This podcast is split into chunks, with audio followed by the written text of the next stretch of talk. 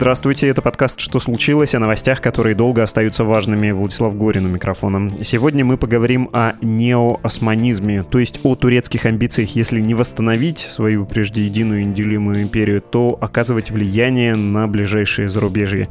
Ну и как? Получается у них это делать? Все расскажет, объяснит востоковед-тюрколог Екатерина Чулковская.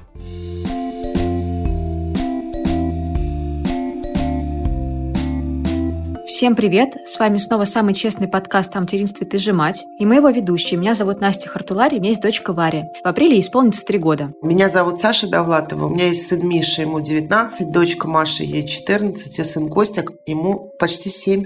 А меня зовут Настя Красильникова, у меня есть сын Федор, ему 4. Говорить мы будем о непростых темах и о том, как отвечать на детские вопросы про смерть, и другие тяжелые вещи. Говорим с Аленой Кизина, психологом и руководителем стационара детского хосписа «Дом с маяком». Если нам сложно самим говорить на эту тему, да, то предложить вместе почитать на эту тему, посмотреть мультик, не знаю, фильм обсудить. Четыре года — это возраст почемучек. Это хороший возраст, когда мы можем говорить, что происходит в жизни. Пожалуйста, поставьте нам оценку, напишите комментарий. А, не забывайте писать нам письма на подкаст собакамедуза.io ОА с пометкой «Ты же мать». Спасибо вам большое, что вы с нами.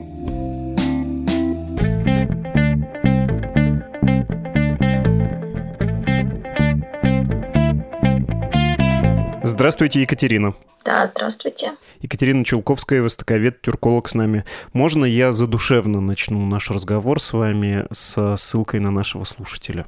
Конечно. Цитирую, нам написал Иван, и это было несколько недель назад. Простите, Иван, что тянули с ответом, были другие темы.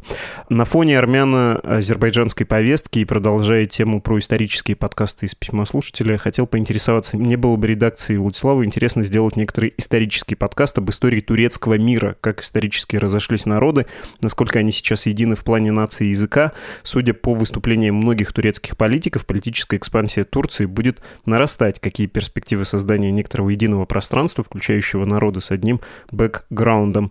Я думаю, что про тюркский мир это слишком общо, проблематично просто объяснить, что это за общее явление. Это как славянское пространство. Тюрки живут и в Китае, уйгуры, да, и сладкоголосый, господи, Мурат Насыров, кажется, он уйгур по национальности, и якуты являются тюрками на юге. Наверное, как раз азербайджанцы и турки, самые южные, да, тюркские народы. Но вот про неоосманизм османизм можно поговорить. Это актуальное явление. Первый вопрос. Чем неоосманизм отличается от старого, доброго, знакомого нам по учебникам истории пантюркизма? Неосманизм более такое объемное понятие охватывает, чем пантюркизм. Да? Неосманизм, в принципе, это больше всего относится к внешней политике Турции. Неосманизм. Как термин он еще появился давно, в 70-е годы. Это греческие эксперты стали называть политику Турции неосманизмом. То есть вот как раз тогда эти события в Кипре происходили. Турция вела войска на территорию Северного Кипра под предлогом защиты тюркских народов, которые там проживают. И когда они вели свои войска, очень много стали вот говорить, вот Турция хочет восстановить Османскую империю, у нее там неосманские амбиции. То есть неосманизм — это, скажем так, такое медийное понятие, скорее всего, потому что оно же нигде в турецких основных внешнеполитических документах не проходит. Это больше вот мы так, да, разговариваем там, в медиа, в СМИ, там какое-то экспертное сообщество так называет, общо политика Турции неосманизм. То есть это желание, скажем так, современного турецкого государства расширить сферу своего влияния на территории, которые когда-то в прошлом входили в состав Османской империи. А пантюркизм — это больше вот движение тюркских народов, объединиться. Но опять же, пантюркизм — это идеологическое понятие. Скажем так, оно не несет за собой какого-то определенного лидера этого мира. А кто будет лидером да, этого пантюркистского мира? Турция. Ну, возможно, у Турции не хватает ресурсов. Также очень много других стран, которые не рассматривают Турцию, скажем, как лидера всего тюркского мира. Вы сказали про 70-е годы, про события на Кипре.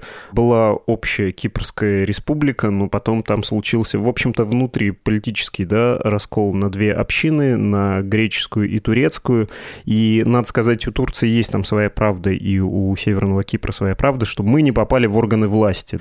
А вот э, участие Большой Турции, материнской в нашей судьбе и создание такого протогосударства, никем не признанного, кроме Турции, это форма защиты турецкой общины от э, ну, сегрегации в некотором смысле, от ущемления прав, от э, низкого политического представительства. Эта ситуация там надолго, она размораживается. И это примерно как про Россию после Крыма говорили про то, что, ну вот, Владимир Путин хочет восстановить там, ну и нужно и впишите Советский Союз или Российскую империю. А, кстати, сравнивают постоянно Путин царь, Эрдоган султан. Даже когда этот конфликт был между Россией и Турцией да, в 2015 году, очень много публикаций западных было прямо вот султан, царь поссорились, там вот что-то они там не поделили. То есть это вот такое сравнение прямо излюбленное в СМИ, скажем так, в западных, да, что Эрдоган, он хочет восстановить Османскую империю, Путин — Российскую империю. А в какой момент это из обидной пугалки перешло в самоидентификацию? Ну, потому что Эрдоган действительно выступал под лозунгами неоосманизма, как это «дети османов», да, он говорил, и его дипломаты говорили про неоосманистскую политику. Когда это стало напоминать, ну, если даже не курс, не идеологию, то хотя бы стилистическое оформление внешнеполитической турецкой политики? Тут важно, что это стилистическое направление. Я бы сказала, когда Эрдоган пришел к власти со своей партией справедливости и развития, то есть это произошло в 2002 году, с 2003 года он стал премьер-министром, то есть год еще другой человек возглавлял партию, Абдулла Гюль сразу же они взяли курс на другую политику немножко, вот даже риторически. То есть они сказали, да, мы хотим вступить в Евросоюз, но мы хотим на то время, они хотели помириться с курдами, то есть мы хотим разрешить вот этот старый вопрос, который мучил весь период истории современной Турции, да, война с курдами мы хотим больше дать прав мусульманам, да, чтобы они себя не чувствовали там зажатыми в рамках светской Турции, да, потому что Вплоть до того доходило, что когда пришел Эрдоган, молодые либеральные девчонки, они специально одевали там хиджаб, показать, что вот мы, да, мы за то, чтобы женщины-мусульманки могли спокойно носить там платки. То есть это была такая исламизация страны, но она была такая в либеральных кругах. То есть его, наоборот, поддерживали, что так это прогрессивная идея, что не насильно навязывают эту светскость. Но это буквально быстро закончилось. То есть дальше пошло вот это вот, скажем так, уже насильственная исламизация, когда он стал, наоборот, внедрять больше ислама в общественно-политическую жизнь и тут же появилась вот эта вот османская риторика, то есть стали разговаривать про Османскую империю, обвинять предыдущее руководство, все таки малийскую элиту старую, что как это так, вы очерняли период Османской империи, но не только там плохое, да, все происходило, то есть были какие-то там важные события, Османская империя была великая страна, и постепенно, уже вот начиная там с 2003 года, это просочилось и в культуру, то есть стало больше фильмов, да, сериалов про Османскую империю, про ее величие, стало больше книг про Османскую империю. Очень много людей у меня даже есть примеры, когда знакомые мои турецкие бизнесмены, которые вообще далеки от политики, истории, но им стало интересно. Вот они стали там читать, рассказывать, вот, вот знаете, там в Османской империи происходило то-то, то-то, там это вот все такое, это наши корни, почему мы про них забыли, почему столько мы этим не интересовались. То есть вот Эрдоган и, скажем так, его курс, он привнес какой-то такой новый виток интереса к Османской империи. И дальше он пошел развиваться. И уже там в 2010-е годы можно было сувенирную продукцию встретить на улицах Стамбула, Анкары. Там мы дети Османской империи, футболки, там я сын Османской империи, там Осман, да, это был основатель Османской империи. Я сын Османа, да, я внук Османа. И очень много было интереса. Я там училась эм, в среде студенческой, очень много про это разговаривали, что где наши корни? Современная Турция, Татюрк, да, республику, которую он построил, да, с 1923 года, это вот современная Турция. Или наши корни глубже, дальше, это Османская империя. То есть вот это все Эрдоган это принес, скажем, со своей политикой. А дальше уже это стало трансформироваться на его внешнюю политику. То есть люди стали уже, скажем, журналисты, экспертное сообщество, любые внешнеполитические действия Турции объяснять, ага, а это значит какое-то там османское наследие, неосманизм. Ну, то есть вот это и закрепилось такое название. Но я бы не сказала, что это основная какая-то доктрина политическая Турции. То есть это больше такое наше медийное слово неосманизм, которым мы описываем нынешний внешнеполитический курс Турции. Но сама Турция, официальное руководство или официально вот я даже к программе готовилась, немножко посмотрела СМИ про эрдогановский, как они вообще пишут про неосманизм. Его отрицают. Они говорят, что это клише, навязанное Западом, никакого нет у нас там ни османских амбиций и ни османизма в политике. Но вот нам обидно, потому что они так на нас обзывают. Просто у нас есть интерес к нашей истории. Вот они так это. Но это, скажем так, про эрдогановский лагерь, да, то есть которые его поддерживают. Журналисты газеты «Сабах» и «Ниша Фак». Вот конкретно я там две-три статьи посмотрела, последние по теме Османской империи. То есть они отнекиваются от этого термина как курса описания. Вы сказали про ревизию, которая произошла с приходом Эрдогана, и я пытался найти какие-то аналогии. Легко попытаться, конечно, представить себе, что Ататюрк — это такой турецкий Ленин, что он тоже пересобрал да, страну после того, как разрушилась империя. Просто у нас это случилось в форме создания новой империи, а у них э, все-таки образовалось национальное государство. Он действительно светский лидер, и в Турции его за это уважают. Он считается отцом-основателем современной Турции. Собственно, многие турки фамилии получили при нем, до этого у турков не было фамилии. Это был такой шок, и Ататюрк помог его пережить. Но в 2000-м можно было сказать уже, слушайте, давайте не будем стесняться, можно и погордиться своей империей, там было не только плохое, это все было не только неудачей, там в нашем славном прошлом было и нечто хорошее. И в этом смысле, на самом деле, лучшее сравнение не с Лениным, а скорее Ататюрк тогда что-то типа Ельцина. То есть вот при нем стесняемся вспоминать свою империю, а когда приходит Путин, он разрешает гордиться Советским Союзом, да? Это вот скорее вот эта механика. Ну, то есть мы османы, это мы гордимся подвигом дедов во Второй мировой войне.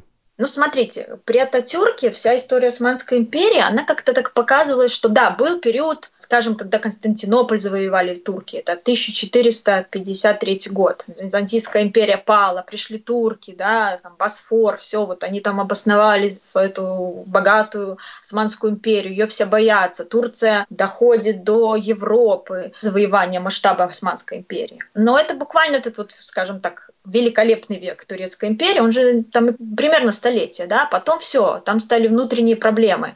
Скажем так, было очень много кредитов у Османской империи, которые не могли никак погасить, да, не брали кредиты, кредиты, потому что жизнь в Османской империи все-таки требовала определенного уровня. Надо было содержать гарем, кучу прислуг, султан, ну, там были, понятно, много султанов, но все не любили роскошь, деньги, и это также требовало больших ресурсов.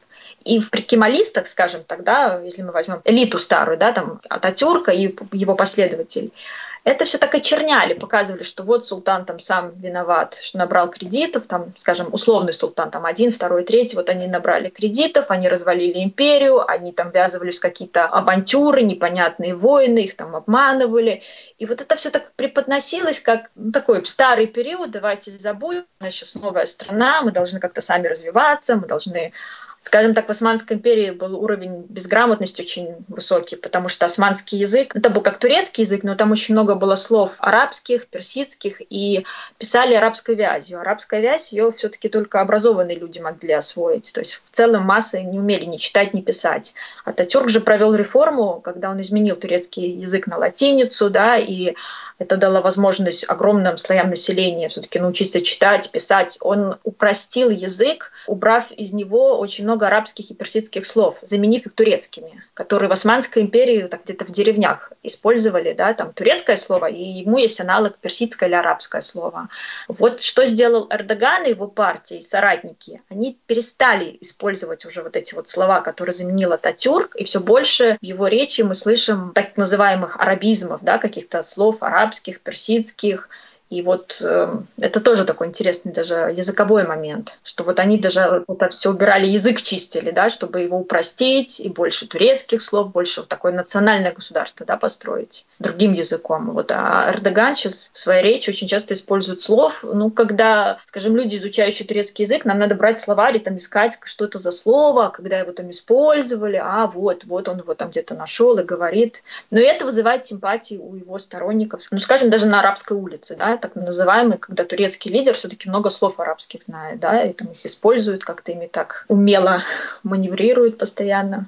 Это очень понятное нам, людям с тоже разным языком, с разными уровнями. У нас же тоже есть высокие русские, да? Да. Что в высоком русском? Ну, греческие заимствования могут быть, южнославянские из древнеславянского. Говорить град вместо город, да? Царьград, такой на болгарский манер, на южный, или Ивангород.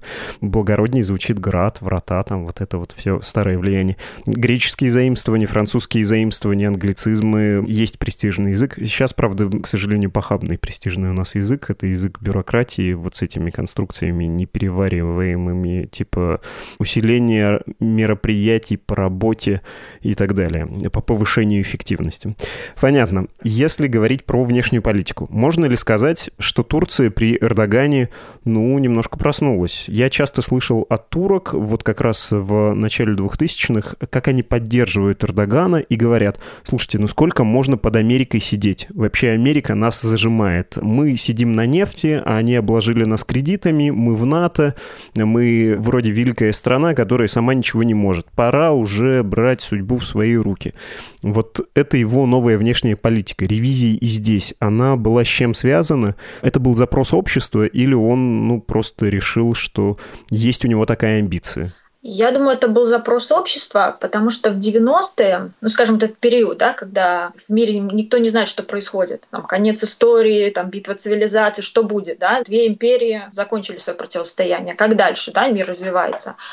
То есть Турция немножко потерялась. То есть вроде член НАТО, вроде до этого какая-то у нее была функция очень такая важная. Член НАТО, который при случае необходимости и там, военного противостояния с СССР будет играть явно ключевую роль, а тут вот уже нет этого противостояния. То есть потерялись, и это отразилось на внешней политике и на внутренней.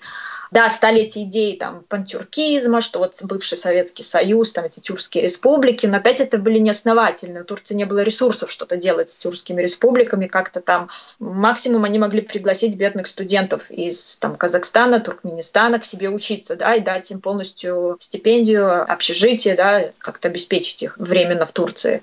Но во внешней политике, понятно, такой кризис настал. Во внутренней также. То есть стали меняться постоянно правительства, элиты, какие-то коррупционные скандалы, очень такой низкий уровень был вообще жизни, очень много проблем экономических.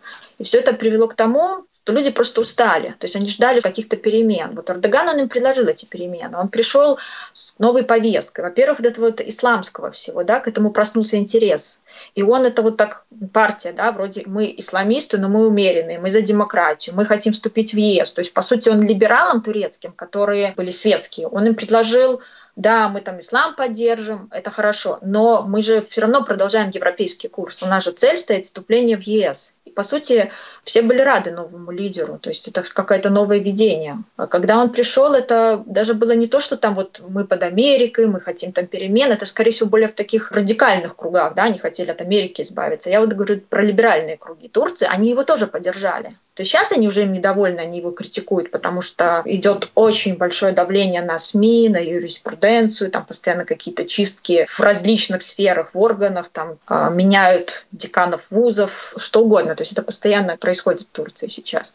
Но в то время, то есть это был какой-то такой глоток воздуха. После этих 90-х, да, когда там постоянно какие-то проблемы экономические, правительство буквально 2-3 года меняется, там новые приходят, то есть вот не было какой-то стабильности. В принципе, он пришел с такой повесткой достаточно интересной. То есть мы вступаем в Турцию, но мы хотим помириться с курдами, но мы хотим дать больше прав мусульманам, мы хотим поменять, скорее всего, вот эти социальные лифты, чтобы они упростились. Потому что до этого, в принципе, бедные люди из провинции, они как-то не могли там сильно карьеру построить в большом городе, потому что все места заняты кемалистской элитой. То есть, по сути, их дети шли там в лучшие вузы, их дети получали там хорошее образование, хорошие потом должности в правительстве, либо там военную службу всегда несла турецкая элита, да, то есть, скорее всего, турецкий офицер это уже было из семьи офицеров.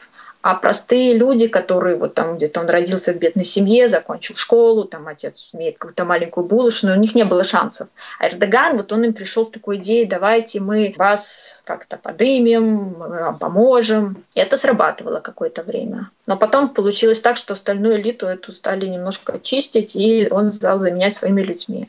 То есть там уже потом немножко другая ситуация. Система осталась, люди поменялись. Да, то есть там уже немножко другая ситуация. Сейчас я наоборот слышу от журналистов турецких, которые уже не работают, они где-то Кстати, многие здесь, вот в Берлине сейчас находятся, ну, они просто вынуждены уехать с Турции из-за давления. Они, наоборот, говорят, что сейчас идет новая вот эта турецкая элита, которую Эрдоган пытался построить и строит, они их заменяют. Происходит смена элит. То есть кемалистов вообще уже нет в правительстве, их почти нет там в армии. То есть он все это меняет, меняет, меняет. Ну, логично это все происходит, закономерно. Если про внешнюю политику, от э, сравнительно миролюбивой все-таки внешней политики Турция перешла к более активной. Тоже решение курдского вопроса, когда там посылались просто войска на восток. Чуть позже участие в сирийской кампании, и вот мы видели в Азербайджане и Армении. Это находит отклик у широкого круга людей. Они, как и в России, думают, что ну сколько можно. Мы были ориентированы на Запад, а нас держат на пороге Евросоюза как претендента уже десятки лет, лет, и все понятно. Никогда нас туда не возьмут. И европейские политики про это говорят, что Турция не может быть интегрирована в ЕС. Ну, тогда мы сами будем. Тогда мы будем играть э, главную скрипку на Ближнем Востоке. Вот как раз э, на территории бывшей Османской империи. Есть ли там такое настроение? Или это моя фантазия? Есть, и вот я, может, там неправильно как-то пытаюсь это все выразить, но вот это вот, скажем, маленький человек из турецкой провинции, вот он как раз это и поддерживает. То есть раньше мы затыкали рот, то есть такая малистская элита, он знал, что никогда ничего не достигнет да, в этой Турции.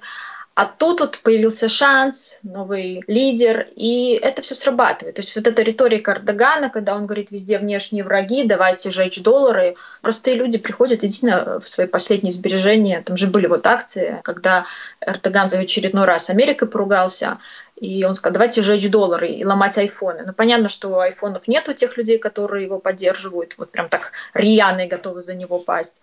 Но доллары жгли свои последние, сказали, да, они нам не нужны. Ну, то есть, ну, любая вот эта какая-то внешняя авантюра Эрдогана, она, в принципе, находит отклик среди простых обывателей. То есть его поддерживают. Даже если вот почитать, что пишут, ну, скажем так, не журналисты даже эрдогановские, там, может, какая-то выйдет статья, а потом вот это обсуждение, комментарии, там же очень интересно, что действительно такие настроения, что Запад нас пытается поставить на колени, но наш лидер, он там могучий, великий, он этого не допустит. Ну, то есть вот там вот такая-то все всегда жесткая дискуссия. Это очень интересно почитать, вот как вот вообще люди это видят. Очень много групп в Фейсбуке, где они вот это прям обсуждают, там, скажем, группы в поддержку политики Эрдогана, в поддержку Эрдогана, вплоть до того, что он единственный сейчас лидер мусульманского мира. Если кого-то кто-то обижает, это только Эрдоган спасет. Потому что а некому больше, вот они считают, что персидские страны да, залива, у них есть деньги, ресурсы, но они там все проамериканские, продались. Главное, деньги, свои там богатства сохранить.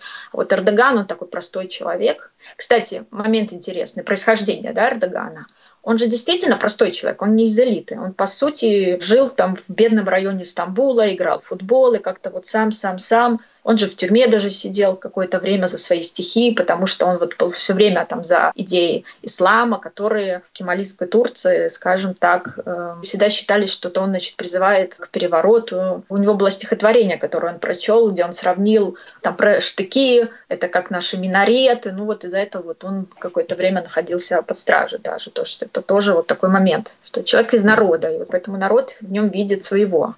А, я когда вас слушал про дискуссии, у меня возник э, несерьезный вопрос. Как по-турецки будет ватник и либераха? Есть ли у них такая терминология? Ну, такой терминологии нет, но они обычно пишут, э, что это что-то вроде там америкосы, кемалисты, это вот эта старая элита, да, светская, там продали Западу, то есть больше такое описательное. Такого какого-то термина я не могу вам сказать. Но это интересный вопрос, я это, может быть, сейчас больше на вооружение возьму и посмотрю, то есть это надо посмотреть. Э, еще такой момент, у них вот это противостояние с группой Фетхулаха Гюлена, то есть часто еще эти Фетхулахчи пишут на тех, кто ну, просто там человек, может, там и не симпатизирует ему, а достаточно таких либеральных взглядов. Его могут так обозвать, что он там ему симпатизирует. А сторонников Эрдогана, ну их как, как деревенщина, я вот слышала там, кто-то так их обзывает, ну, они же типа деревенские, что они там знают, они там... Такие тоже есть, наверное, моменты. Ну, такого нет, кстати, чтобы вот были у них э, давно уже, я не видела какого-то телевизионного, допустим, шоу, чтобы собрали сторонников там двух лагерей, и они бы это как-то открыто обсуждали. То есть телевидение все больше уже становится прордогановским, и, скорее всего, какого-то уж пригласят, если человека оппозиционных взглядов, но очень деликатного, очень такого спокойного, очень таких либеральных взглядов, который, в принципе, не будет как-то там свою позицию очень ярко отстаивать. Поэтому вот этот момент уже тоже ушел с турецкого телевидения. Где бы я сказала, вот где это противоборство, как они друг друга называют, ну, уже такого нету. Уже как-то обсуждают политику все в одном ключе про Фетулаха Гюлена надо, наверное, объяснить. Это тот проповедник, он, в общем, тоже, поправьте, если я не прав, консервативный, и человек, которого обвинили в перевороте 2000 какого года? 2016. Да. Важное пояснение, так, справочное небольшое. Последний вопрос. Когда мы говорим, и если возвращаться к ярлыкам про неоосманизм, ближе всего нам, конечно, мягкое наше подбрюшье, Крым, Кавказ, Закавказье. Каково влияние там Турции, насколько ее политика мягкой силы или прямого военного участия эффективна, и насколько эрдогановская политика экспансии на российском направлении успешна. Я в ноябре был в Турции, вот я сейчас с вами разговариваю, честно говоря, попиваю воду из тюльпанчика, из которых э, чай пьют в Турции все. Три с чем-то лиры, кстати, стоило за шесть штук. Дешево, будете в Турции, берите. Ну так вот, там по всему городу, по Стамбулу, были гигантские портреты двух лидеров, одинаковых с лица. Алиева и Эрдогана. Они пожимают друг другу руки, и это такая демонстрация единства двух э, тюркских народов, или, как сказали бы многие турецкие националисты, собственно, одного народа, да, два государства, один народ. Насколько успешно это продвижение и где его границы? Явно в Азербайджане никто не мечтает об объединении с Турцией. В Азербайджане не мечтают, но они рассматривают Турцию как важного союзника, как старшего брата. И у меня очень тоже хватает друзей азербайджанцев, особенно там девчонок Азербайджана, которые говорят, что у них там большой интерес учить турецкий язык появился, у них большой интерес вообще к турецкому искусству, смотреть сериалы, там какие-то, даже читать на турецком книги, журналы, там вот это вот есть мода на все турецкое, скажем так, в Азербайджане.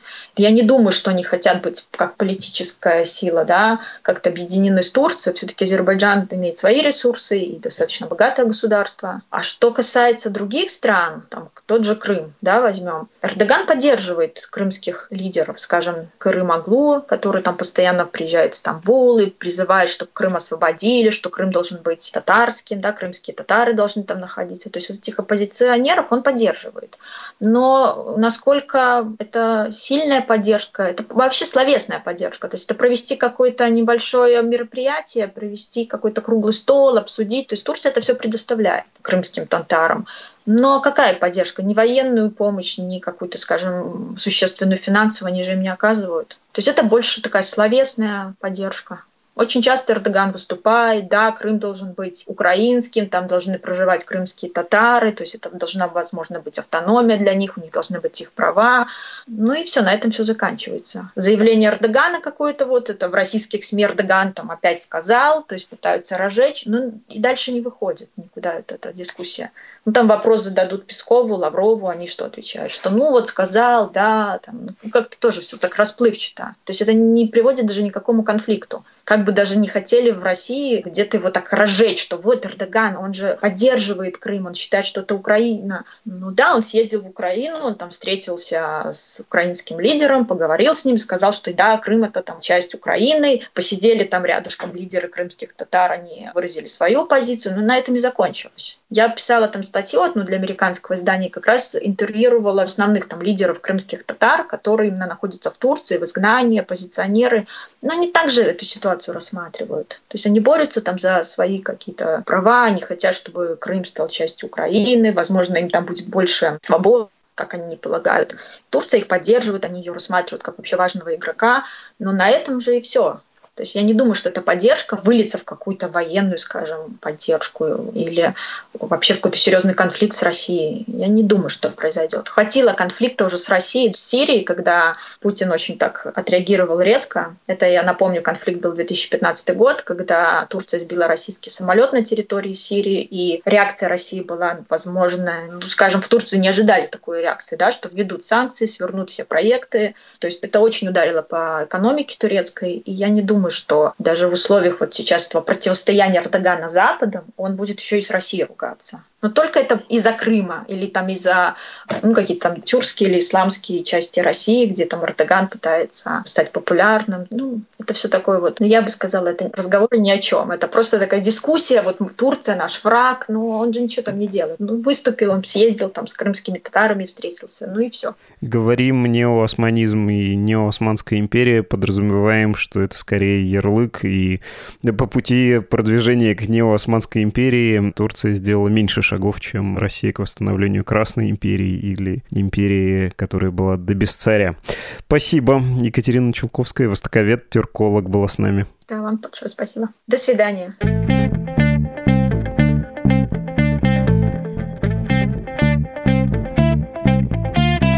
Вы слушали подкаст «Что случилось?» о новостях, которые долго остаются важными. Все эпизоды нашего подкаста, а также других подкастов «Медузы» о воспитании детей, о русском языке, о мире будущего и прочих в любой час можно найти на сайте «Медузы», а также в нашем мобильном приложении.